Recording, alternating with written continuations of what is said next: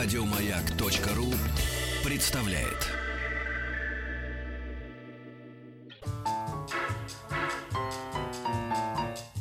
Научно-популярный радиожурнал «Кафедра». Добрый уже день, дорогие друзья, даже для тех, кто поздно проснулся. Ну а для большей части России день уже давно, где-то, где-то уже и вечер. Спасибо за то, что вы слушаете научно-популярный журнал «Кафедра», листаете журнал «Кафедра». Спасибо за то, что э, вы не забываете выказывать свой интерес с помощью нашего эс эм эс-портала пять пять три три. Сообщение должно начинаться со слова «Маяк», с помощью нашей страницы ВКонтакте, радиостанции «Маяк» и с помощью сервиса WhatsApp. Наш номер восемь девять шесть семь сто три пятьдесят пять тридцать три. Мы сегодня решили поговорить о передвижниках. Изобретение велосипеда и наполеоновские войны. Рождение импрессионизма и появление фотографии. Восстание декабристов и манифест коммунистической партии. Все это Великий Девятнадцатый. Друзья, сегодня у нас в гостях заведующая кафедрой теории и истории искусств Московского государственного академического художественного института имени Сурикова при Российской академии художеств Анна Ларковская. Здравствуйте, Анна. Здравствуйте. Спасибо за то, что посетили нас в минуты совсем не роковые. Я даже не спрашиваю, будете вы через, через день отмечать праздник. В любом случае, любви вам, счастья и весны скорой. Спасибо. Вы слышали же, разумеется, сейчас заставку нашей программы, и там... Вообще, эта программа «Великий девятнадцатый» — это страница кафедры. Она посвящена девятнадцатому веку России. Но в заставке мы стараемся показать, что история России неразрывно, разумеется, связана с историей всей нашей планеты, и российский девятнадцатый неразрывно связан с историей девятнадцатого века. Не знаю, что Зимбабве, Зимбабве тогда не было, в общем, что Центральной Африки, что Южной Америки. Ну, так вот так получилось. Безусловно. Вот. И по, вот история коммунистической, манифест коммунистической партии, он не был написан в России. Но так получилось, что в девятнадцатом веке его здесь усиленно читали. Велосипед изобрели не в России, но до сих пор продолжают его изобретать. И так далее, и так далее. Поэтому у меня первый вопрос, он такой, знаете, не из-под бороды, он очень простой. А насколько...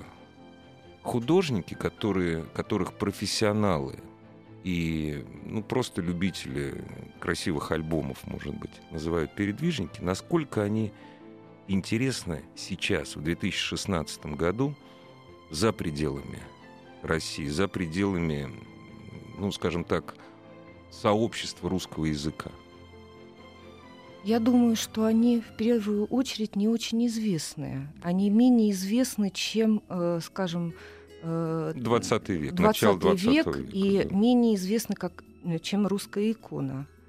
Вот они оказались между двумя этими крупнейшими вот, фактами слово, слово русского бренд искусства. Не будем да. произносить, да. И немножко в тени. Но на самом деле передвижники — это интереснейшее, очень важное, очень крупное явление. Я думаю, что оно при э, каком-то вот таком еще раз новом взгляде на это явление, э, оно может э, войти и э, в контекст не только русского, но и мирового искусства. Э, в каком, так сказать, качестве — это вопрос дискусси- дискутируемый, но, тем не менее, это э, и сообщество художников, это определенная организация, это организация художественного рынка в Москве, в России. Это совершенно другие отношения между художником, публикой и заказчиками. И вот все это, оно, конечно, делает э, передвижничество и художников-передвижников ну, таким весьма весомым э, явлением. Ну, давайте мы сразу заберемся. Ну, наверное, мы все-таки э, чуть пораньше, чем первая выставка. Ну, в шестидесятые годы. Можно, вот, во-первых, можно ли шестидесятые годы, а это года великих реформ, великих перемен, да. вообще перелома российской да. истории. Можно ли шестидесятые годы назвать вот именно тем временем, когда ну, когда сложились все предпосылки для вот этой артели в кавычках, потому что без кавычек арте, ар, артель — это другое. Вот можно ли шестидесятые годы назвать вот тем горнилом? Безусловно, можно, потому что как раз шестидесятые годы, особенно это касается и Московской школы живописи, угу. которая по, по, по разным причинам, художники которые были сосредоточены именно на бытовом жанре, в отличие от Академии художеств, где были другие возможности, столице, да. Да, другие возможности и для обучения художников. Все-таки исторический жанр там доминировал, а он требует, ну, другого, может быть, более высокого уровня профессиональной подготовки. О, как? Да, конечно, потому что это многофигурная композиция, это люди в движении, это сложное, сочиненное, понимаете, такое вот произведение. Строгой композиции, да, строгой? Ну, в Академии она была достаточно строгой. Во всяком случае, были определенные приемы для организации этой композиции, которых художников в Петербургской академии учили. И отступать было? Ну, нельзя. Все-таки э, это не канон, поэтому, конечно, были основные принципы. А как художник их в своей творческой лаборатории перепра- переплавлял вот, в пределах какого-то определенного ну, приема, да, это, в общем, все-таки, конечно, индивидуальный был подход. А в Московское училище оно только-только образовалось вот, там, в тридцатые годы девятнадцатого века, и к шестидесятым оно просто не имело такой базы, не методической базы, не материальной базы, потому что Академия художеств — это музей, это слепки, это копии э, европейских классических произведений. Такой вот материал для художников, начинающих, обучающихся. А в Москве всего этого не было.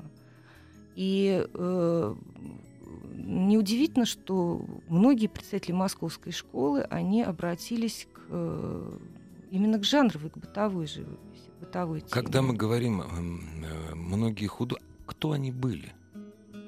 Но они были выпускниками Московского училища живописи и ваяния и зодчества. Я не это имел в виду. Поступить в Московское училище — это одно. Обучаться в академии, вот, со всеми, я прошу прощения за сниженную лексику, последующими ништяками — это немножко другое. Конечно. То есть можно сделать, ну, экстраполируя просто сегодняшнее, что там учились люди более богатые. Может быть, учились люди только дворянского сословия. А здесь нет. Или нет? Или это Вы тоже знаете, были только дворяне? Вообще... По крайней мере, в начале девятнадцатого ага. века живопись — это было не дворянское занятие. Это вот. были так, ну, потом там их назовут люди, разночинцами. Люди да? самых, там было достаточно много крестьян, причем даже и крепостных. В Троп... академии? Конечно, вот Тропинин, например. А, он, тр... когда учился в Академии художеств, он был крепостным крестьянином. Вот. Или, допустим, наш замечательный архитектор, ну, начало девятнадцатого ну, да, века, Воронихин, Воронихин, который тоже был... Там достаточно было много крестьян, там были, конечно, люди разных сословий, но э, дворяне занимались литературой, если говорить о угу. культурной э, да, да, да, да, деятельности. А изобразительное искусство, конечно, это все менялось, и ко второй половине девятнадцатого века уже... Это не настолько все это было абсолютно, но сословный, во всяком случае, здесь момент абсолютно другой. Здесь немножко другая причина. Дело в том, что Моск... московское училище, оно училище, оно училище. А вот если... Пере... Ну, на современный, современный язык, да. Да, ага. терминология, академия — это высшее учебное заведение.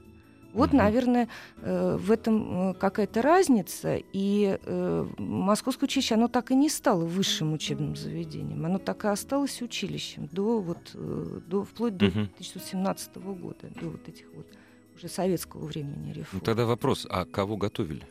Художников готовили. Художников, которые, многие из которых потом поступали в академию. Шишкин, например.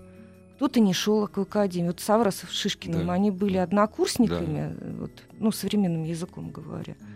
Шишкин пошел в академию дальше учиться, а Саврасов не стал этого делать. Но это точно так же, как происходит и вот в нашей современной художественной жизни. Кто-то ограничивается училищем, а кто-то поступает в Суриковский институт, или в Строгановку, или в Репинский институт. знаете, я не владею ни карандашом, ни кистью, и поэтому скажите мне, а это учили только живописи или, допустим, преподавали в том числе и акварель преподавали? Нет, конечно, безусловно. Не только живопись. Во-первых... Я сейчас про Московское училище. Про Московское. Да. Но вот само даже название, оно нам говорит о том, что ремесло, там было, да, и ваяние, ага, скульптура, ага, и зодчество. Хотя первоначально возник именно живописный вот, угу, такой класс. Угу. Немножко другая была система образования. Она отличается вот от современной. Были не, там, не курсы и не э, кафедры, и не факультеты, были классы. Достаточно э, такая, ну, сложная система, не, не, не во всем совпадающая вот, э, теперешней. С современным представлением об этом образовании. Да. Ну, скажем так, то есть это друг, немножко другое образование. Да. Ну вот если вернуться к предшественникам, да, передвижников, то, конечно, это не только художники шестидесятых годов. Это, безусловно, еще два русских художника, это Венецианов и Федотов, которые...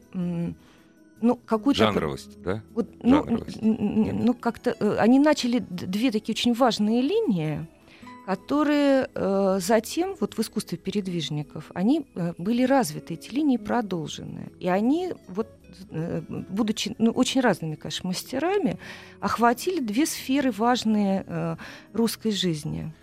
Вот об этих двух сферах, не единственных, но важных сферах русской жизни, после небольшой паузы.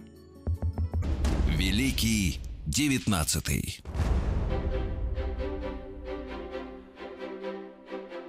Анна Ларковская, заведующая кафедрой теории и истории искусств Московского государственного академического художественного института имени Сурикова при Российской академии художеств, сегодня у нас в гостях. И вот мы дошли до того самого момента, значит, два великих русских художника, до, ну, скажем так, прити... предтечь передвижников развивали два серьезных направления. Ну, не, только, быть... не только вообще искусство в России, вы сказали. Ну, ну может быть, не, не совсем было бы корректно их называть вот э, так уж прям предтечами, но во всяком случае... Ну, не, предтечи э... корректно. Предтечи — это не значит, что они на их плечах стояли. До них, так, по слову. Ну, согласна. Да. Э, Венецианов обратился к э, такой э, важной... области русской жизни, это русская деревня, которая, конечно, в академии была очень мало представлена, практически не представлена вот эта сфера. И он открыл и русскую природу по-настоящему в, в, в связи с жизнью человека. Вот не просто природа, потому что, конечно, были пейзажисты и те художники, которые писали русскую, русский пейзаж. Может быть, их было там, в начале девятнадцатого века меньше, чем тех, кто писал Италию, но тем не менее они все-таки были. Но Венецианов увидел вот эту связь между природой и э, русским крестьянством, который составлял больше восемьдесят процентов вообще населения России. Вот в этой нерасторжимой связи. Труд в таком, ну, в общем, в космическом таком каком-то отношении, то есть вот этой связи с э, мирозданием в целом. И э, Федотов, который э, внимание э, свое обратил и своих зрителей на... Э, общество, на его нравы, на его обычаи, на его привычки. Конечно, говорить, наверное, о нем как о психологе, это будет натяжкой определенной, но то, что э, э, публика увидела себя в его работах как в зеркале, это, безусловно, это факт. Он был популярным художником в какой-то момент, и э, именно потому, что э, общество увидело себя в его работах.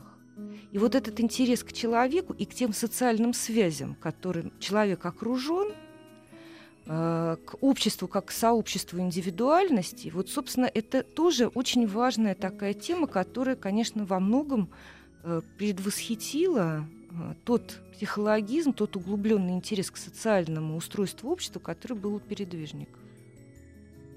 Я так э, полагаю, что это неразрывно связано, ну, с началом ухода от романтизма, наверное, да? Конечно. То есть мы, нет, мы еще не говорим о реализме, вот уход от романтизма. Конечно. И э, те действительно тектонические процессы, которые происходили в, обще... в, общественной, жизни, в общественной мысли, да, безусловно, э, России. Безусловно.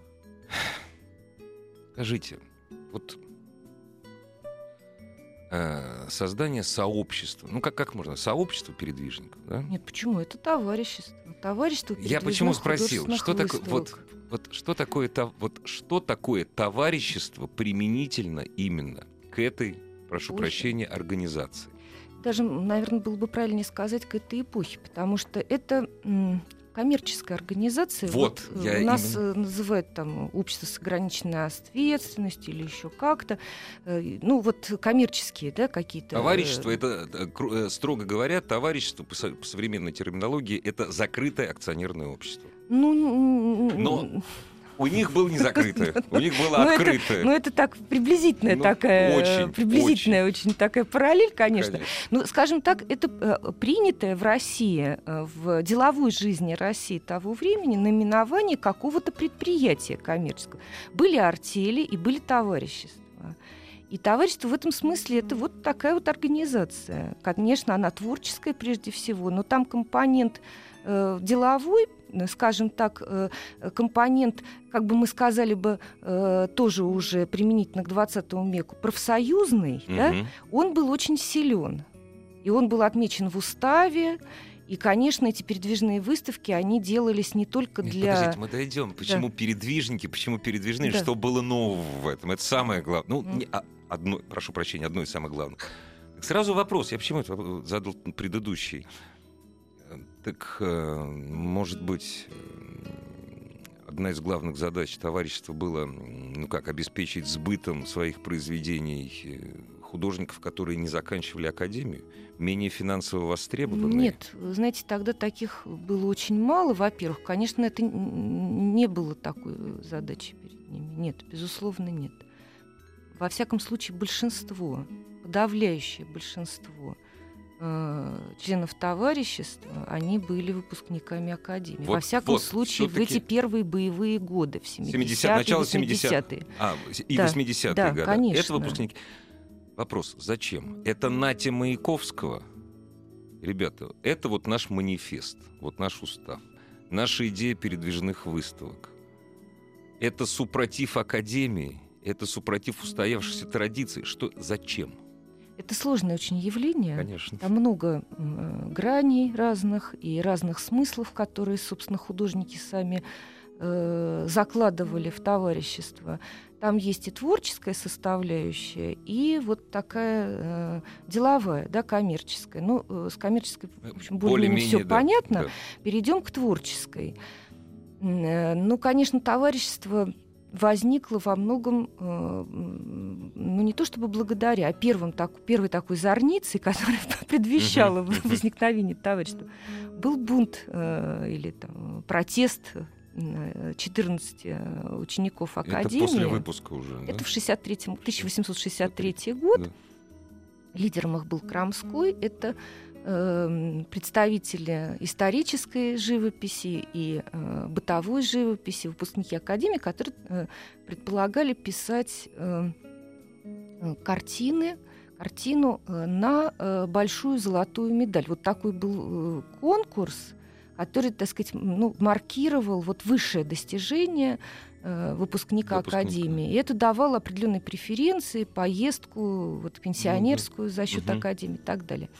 И это обычная практика академии, но вот к этому времени, уже к шестьдесят третьему году, там достаточно сложный процесс, потому что он связан отчасти и с какими-то политическими событиями, и с э, внутрихудожественными. Э, традиционно э, еще в восемнадцатом веке, в девятнадцатом веке вот для э, конкурсантов, для участников вот этого конкурса на большую золотую медаль э, предлагалась тема одна – которые они должны были писать. Но вот на самом деле к шестьдесят третьему году там не так все просто. Уже немножко академия вроде бы послабление годом дала, ранее да? Да, дала послабление. Можно было ее... Она, в восемнадцатом веке она ставилась очень четко, эта тема. Угу. Достаточно посмотреть название картин русских угу. художников восемнадцатого века, академистов, для того, чтобы убедиться в том, что это было такое, знаете... сложно подчиненное предложение, в котором очень многое сразу же в названии определялось. То есть рамки были определены довольно четко. Вы знаете, мне, да. к сожалению, придется сказать, что мы сейчас прервемся с вами на шесть минут. Дорогие друзья, у вас есть время, ну, зайти в интернет и просто посмотреть. По радио, знаете, картины по радио показывать очень сложно. Посмотрите, а мы вернемся через семь минут. Кафедра. Изобретение велосипеда и наполеоновские войны. Рождение импрессионизма и появление фотографии. Восстание декабристов и манифест коммунистической партии. Все это Великий девятнадцатый. Русский Великий девятнадцатый, великое русское искусство. У нас сегодня в гостях Анна Ларковская, заведующая кафедрой теории и истории искусств Московского государственного академического художественного института имени Сурикова при Российской академии художеств. Мы сегодня говорим о передвижниках. И вот для меня это такой серьезный вопрос, чтобы понять, что происходило в России тогда, да, в художественной среде. Вот этот вот... Как? Это был протест, демарш вот тех четырнадцати художников, выпускников академии, которые, они отказались писать работу на более-менее заданную тему? Или как это все было? Как, зачем, почему? Ну, они отказались писать угу. на заданную тему, причем там сама тема была, ну, скажем, необычна для академии. Видимо, все-таки со стороны академии была попытка шага, угу. э, но, либерализации. Ну, какого-то, да, да такого угу. вот обновления. Угу. И в тот год они предложили художникам тему э, Валгала э, из скандинавской мифологии, которая предполагала, ну, наверное, много чего, в том числе какое-то романтическое решение, какое-то, может быть, фантастическое решение. Но художники не захотели, и они отказались участвовать в этом конкурсе, они просто все вышли из академии. Это был довольно смелый шаг, такой, знаете, судьбоносный, потому что он обозначил разрыв и слом очень такой крупной, большой традиции. И с этого, собственно, времени мы можем начать отсчет вот какого-то, какой-то другой эпохи в русском искусстве. Это касалось самоорганизации художников по творческому принципу, прежде всего, потому что их... скажем, такой вот э, демаркационная линия, которая э, пролегала между вот будущими тогда передвижниками, они не сразу организовали это товарищество после э, протеста в шестьдесят третьем году. Э, он и по творческой, в том числе, линии тоже, конечно, пролегал. Э, и э, главное здесь было то, что э, художники-академисты, они э, были художниками-идеалистами. Их мало, так сказать, интересовало, но не как, может быть, вот, людей, а именно как представители вот этой академической линии. Их мало интересовала повседневная жизнь. Или, скажем, она их при- при- приинтересовала только как материал для создания какой-то идеальной какой-то такой сферы художественной. А передвижники, можно сказать, что они кинулись просто в самую гущу жизни, такой вот наличной жизни, с тех событий, которые в России происходили, и политических, общественных, не политических, конечно, общественных, общественных прежде да, всего, да. Там и на движение народников, и то, что происходило в литературе, там это натуральная школа некрасовская. Конечно, это было подготовлено к каким-то предыдущим, естественно, периодам, предыдущими десятилетиями, но передвижники вот это Это, это, это как бы обозначили вот этот перелом. И они вышли из академии. Пяти академий в то время была похожа на союз художников вот, советского времени. А через нее шли заказы, связь, так сказать, с какими-то институциями общественными. И художник себя чувствовал достаточно защищенным. А эти художники во многом, они э, просто вышли вот, э, Прорубь. В, вот в открытое пространство, да. Просто в общество, вот, просто вот бросились, так сказать, в это, в неизвестность. И им приходилось каким-то образом самим искать заказы. И Крамской, который был лидером передвижников, он, конечно, этому большое внимание э, уделял вот именно каким-то возможным э, работам художественным, которые бы дали этим художникам независимость. Они хотели, ну, неопределенной независимости вот от э, институций таких, от истеблишмента. Да. Но при этом они попали в зависимость от публики. Тот же самый Крамской говорил, что единственный мой критик — это публика. Вот. Говорить, что лучше, Лов... что хуже, ловушка. Бесполезно совершенно, да. Потому что дальнейшая история русского общества и русского искусства, она показала, что тут нет вообще какого-то идеального решения. И... Единственный мой критик — это рейтинг. Это я просто экстраполирую. Но это же не, это же не так. Да, прошу прощения. Да, да, конечно, самое страшное. Конечно. Да. Но они все-таки, надо отдать им должное, они э, в основе своей деятельности, еще одна, может быть, из главнейших их задач — это вот такая культуртрегерская. То есть нести искусство в массы. У них была миссия, да? Да, конечно, воспитывать своего зрителя. И сама идея товарищества, передв... простите, сама идея вот того, передвижных выставок, uh-huh, uh-huh. она возникла э, в московской художественной среде. Э, ее э, автором, ну, знаете, как всегда, хочется, чтобы был кто-то один, кто отвечает. Так проще. Да. Да. Ну, и, наверное, это не так абсолютно, но, конечно, тем не менее, зато это удобно. Назвать какое-то имя и сказать, что именно Григорий Григорьевич Мясоедов, вот московский художник, он выступил с этой идеей передвижных выставок. Хотя, конечно, наверное, это идея, которая носилась в воздухе. И м- вот это было, конечно, м- очень таким м- крупным просветительским, культуртрегерским проектом вот, на протяжении всей истории товарищества. Я прошу прощения, это очень, ну, в смысле, вот манифест, да, ну не манифест, устав товарищества. Устав, устав товарищества. Да. О нем знало только художественное сообщество, или о нем из толстого журнала, еще, или откуда, или из уст в уста. Узнало общество, которое интересовалось литературой, искусством. Откуда, ну, оно узнало? Насколько узнало? Мне известно, он не был опубликован. Не был, вот, опубликован не был. Он не был, вот в какой-то масс-медиа он не был опубликован. То есть через гостиные, через Ч- сообщество. Через вот саму да. деятельность. Через... Ага. Вот. Но, конечно, товарищество, оно объединило... Э- Ну, практически всех э, крупных русских художников. Ну, не всех, безусловно, ну, потому что академическая линия сохранялась.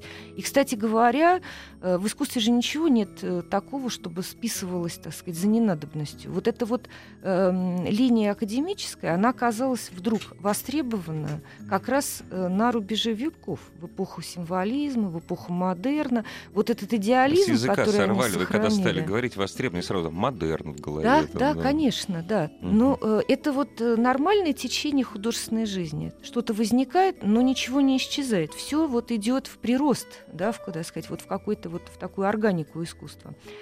И э, вот возвращаясь, да, к, к этим передвижным выставкам, вот выставки открывались э, обычно в Петербурге, но да, долгое вот время. Где, да?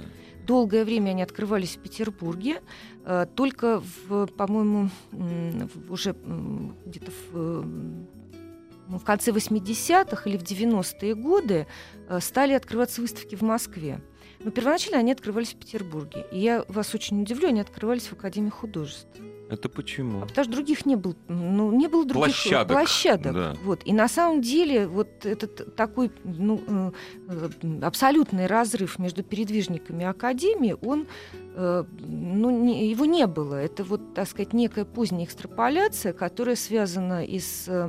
той ситуации, которая вот в советском искусствознании сложилась, когда нужно было вот эту ленинскую не, идею. Ну, понятно, политические заказы, это были да. хорошие, это плохие, они да. с собой не общались, вот, да. эти враги, на это самом деле, за нас, да, это не было так. Не так. Да. И вот там около месяца эта выставка висела в... в залах Академии. Скажу позже, что потом это были уже немножко другие помещения, потом Академия им отказала, они в Академии наук выставлялись, ну, в Петербурге. Потом она на месяц, там даже больше, она переезжала в Москву. В Москве всегда это было Московское училище живописи и ваяния и зодчества. А потом на целых полгода она отправлялась э, в путешествие по России. Ну, сначала там Нижний наверняка. Там да, конечно. Вот да, какие-то да. крупные центры. Да, ага. Но надо понимать, что тогда э, музеев-то практически не в было, провинции да. не было. Не было э, интернета, телевидения, не было художественных альбомов.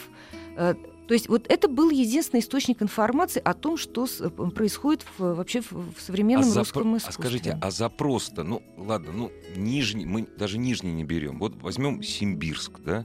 Симбирск — это не Нижний совсем. Не Нижний, да, да совсем. Совсем, совсем да. Да. Именно поэтому оттуда целых два премьера, а из Нижнего дельные люди выходили. Вот. А запрос-то был...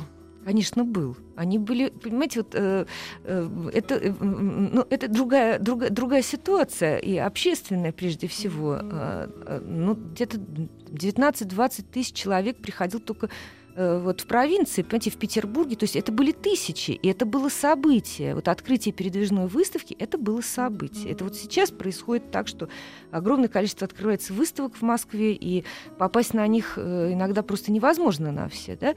Если они в один день открываются. Да. А тогда это было, выставок было мало, персональных выставок вообще, вообще не, не было, было, ни галерей не да. было, ни...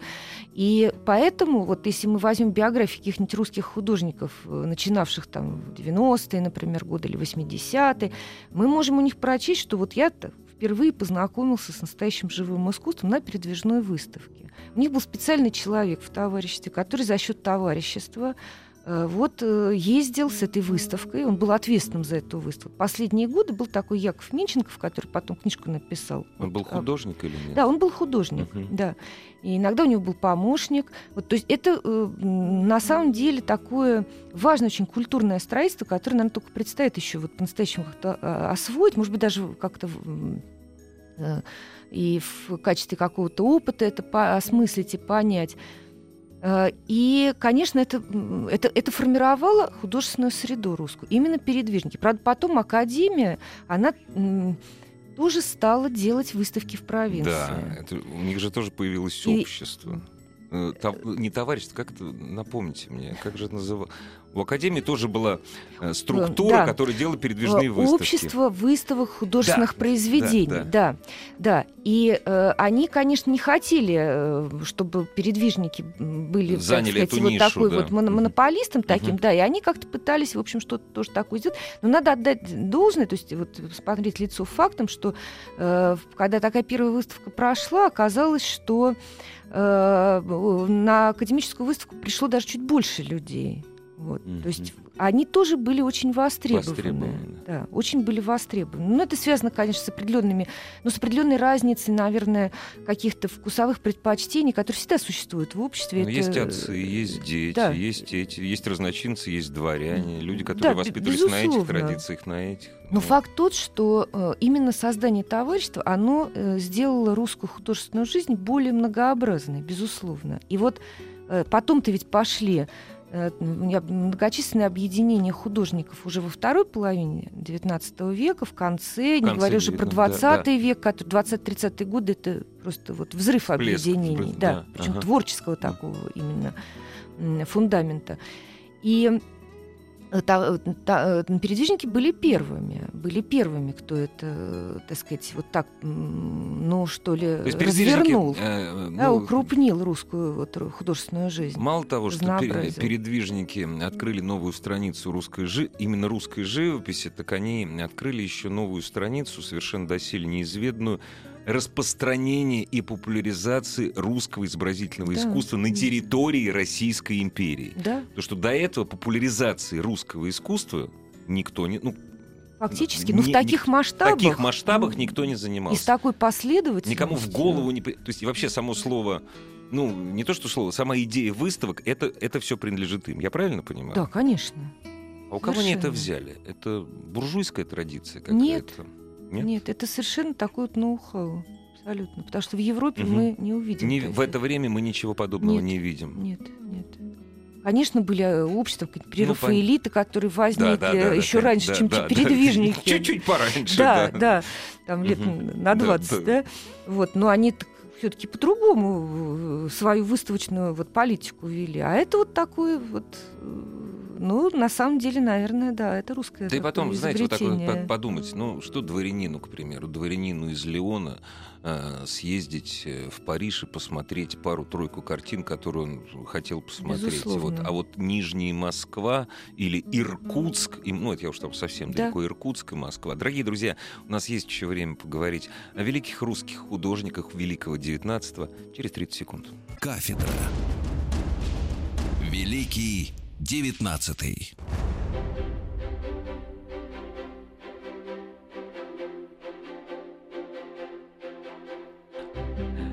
Когда мы говорим... Я прошу прощения, вы говорите, а мы слушаем. Когда вы говорите о передвижниках, разумеется, больше всего мы говорим о столице империи, о бывшей будущей столице империи. Она, Россия, она большая была. Да, а последователи, ну, опять же, даже так вот верхоглядством занимаясь, найдешь передвижников Малороссии, да? А вообще, насколько это было востребовано в художественной среде вот во всей России? Вот я... мы тут с вами за стеклом Ярошенко вспоминали. Вот. Ну, и русские художники, и художники Украины считают его своим. Вот. Это не важно абсолютно, кто кем считает. Великий русский худ... великий художник. Да. А все-таки? Ну, я могу сказать, что в девяностые годы возникло вот по образцу Товарищества передвижных угу. художественных выставок общество южнорусских художников, которое, если я не ошибаюсь, оно имело, так сказать, своим вот центром Одессу и э, другие художники, uh-huh. именно вот южнорусские uh-huh. и э, украинские художники, ну, да. конечно, тоже входили. И в Сибири было создано по- подобное же общество, э, тоже по типу товарищества. Но это Ого. вот уже было позже. Но это позже, это да, уже... это было несколько uh-huh. позже, уже вот, ну, в девяностые годы. То есть это нельзя назвать, э, тем не менее, это нельзя назвать столичным явлением. И Нет. по востребованности, и по востребованности, в смысле, у зрителей? Или все-таки это столичное ну, явление? Знаете, это связано, конечно, с тем, что все-таки такой, даже вот с точки зрения учебных заведений, э, не было таких э, вот основательных э, возможностей да, получить учиться? образование да, Москва, вот в региональных каких-то центрах. Угу, да? угу. Мы будем их называть провинции, назовем их реги... ну, конечно, региональными да. какими-то центрами. Хотя в слове провинции ничего плохого нет. Ну, ну, в общем. Э, ага. Поэтому все-таки, конечно, в основном это был Петербург, была все-таки это Москва. Хотя, конечно, художники, сами передвижники, они очень много путешествовали. Да. Особенно это касается живописцев, и они много ездили, и Шишкину, и... Куинджи, это разные совершенно регионы и разные... А у Ильи Ефимовича, а у Ильи Ефимовича дача вообще в Финляндии была. Ну, да. Там красиво. Да, да, да. А когда они стали заканчиваться? Ну, заканчиваться творчески. Творчески. Ну, знаете, это вопрос такой тоже спорный. Конечно. Я поэтому выскажу свою исключительную да, точку зрения. Разумеется. Вот. Ну, наверное, наверное, где-то к... к концу восьмидесятых годов девятнадцатого века. Это до модерна еще. Ну, как раз, собственно, как раз модерн, он... И стал вытеснять. Вот, понимаете, Врубель, его демон, это восемьдесят девятый год. Модерн. Вот. Совсем модерн. И как раз это, наверное, ну, скажем, начало девяностых годов, когда центр э, такой вот искусства, новаций каких-то, вот этих прорывных, он из э, э, рядов товарища немножко ушел. Это не значит, что... Знаете, там, Суриков до шестнадцатого года жил, Репин до тридцать восьмого года жил. Они продолжали работать, они продолжали замечательно совершенно создавать произведения, они менялись, они не оставались э, на позициях своих творческих там, семидесятых годов или там, восьмидесятых годов, они тоже развивались. Но если говорить о товариществе как о явлении, наверное, вот такое творческое э, угасание, смещение, так сказать, центра куда-то в другие сферы. Вот, она, на мой взгляд, это вот рубеж восьмидесятых и девяностых годов. Хотя организационно они просуществовали до последней выставки. Это годов. тысяча девятьсот двадцать второй год. Да. Фантастика. Это совсем близко. Есть такое понятие поздние передвижники. Поздние передвижники. Да, да. Есть такое понятие. Причем оно касается не, там, не Серова и не вот, художников этой плеяды, связанной уже с, с модерном, а вот других художников, которые продолжали там те же социальные темы в своем искусстве. Ну, где-то один процент затравки разговора от передвижников мы за час затронули. Вот примерно так. А у нас так оно всегда и происходит. Знаете, много лет назад мне посчастливилось жить в семье среди великолепной... где стены были увешаны великолепными картинами. Один из отцов русской этнографической науки, а заодно и вообще деятель русской культуры, Марк Косвен, тридцатые годы в антикварных лавках Москвы в тридцатые годы за копейки скупал картины своих друзей, скупал картины передвижников. Вообще он очень... с большой теплотой относился к этому искусству. Причем он залезал и в восьмидесятые годы. тридцатые годы в Советской России это все стоило копейки. Благодаря этому, благодаря этому я вот среди этих картин какое-то время, и, ну, благодаря, ну, су- благодаря судьбе. Я к чему... Можно позавидовать. Это, да, правда. Это замечательно. Это правда. К счастью, к счастью, с передвижниками не произошло того, что, что могло бы произойти. Они не канули в лету, э, их часто буржуазное происхождение не, привлек, не повлекло э, за собой забвение в нашей традиции, и знают об этих передвижниках хорошо, пусть только благодаря учебникам литературы, совет, там, советским учебникам за шестой класс там, с репродукциями. Mm-hmm. Знают об этом не только специалисты, но знаем мы. И с каждым годом, на мой взгляд, все-таки интерес к русскому изобразительному искусству, искусству девятнадцатого века среди самых широких вот масс, он, он растет, он, он растет, увеличивается. Конечно. Еще больше подкастов на радиомаяк точка ру.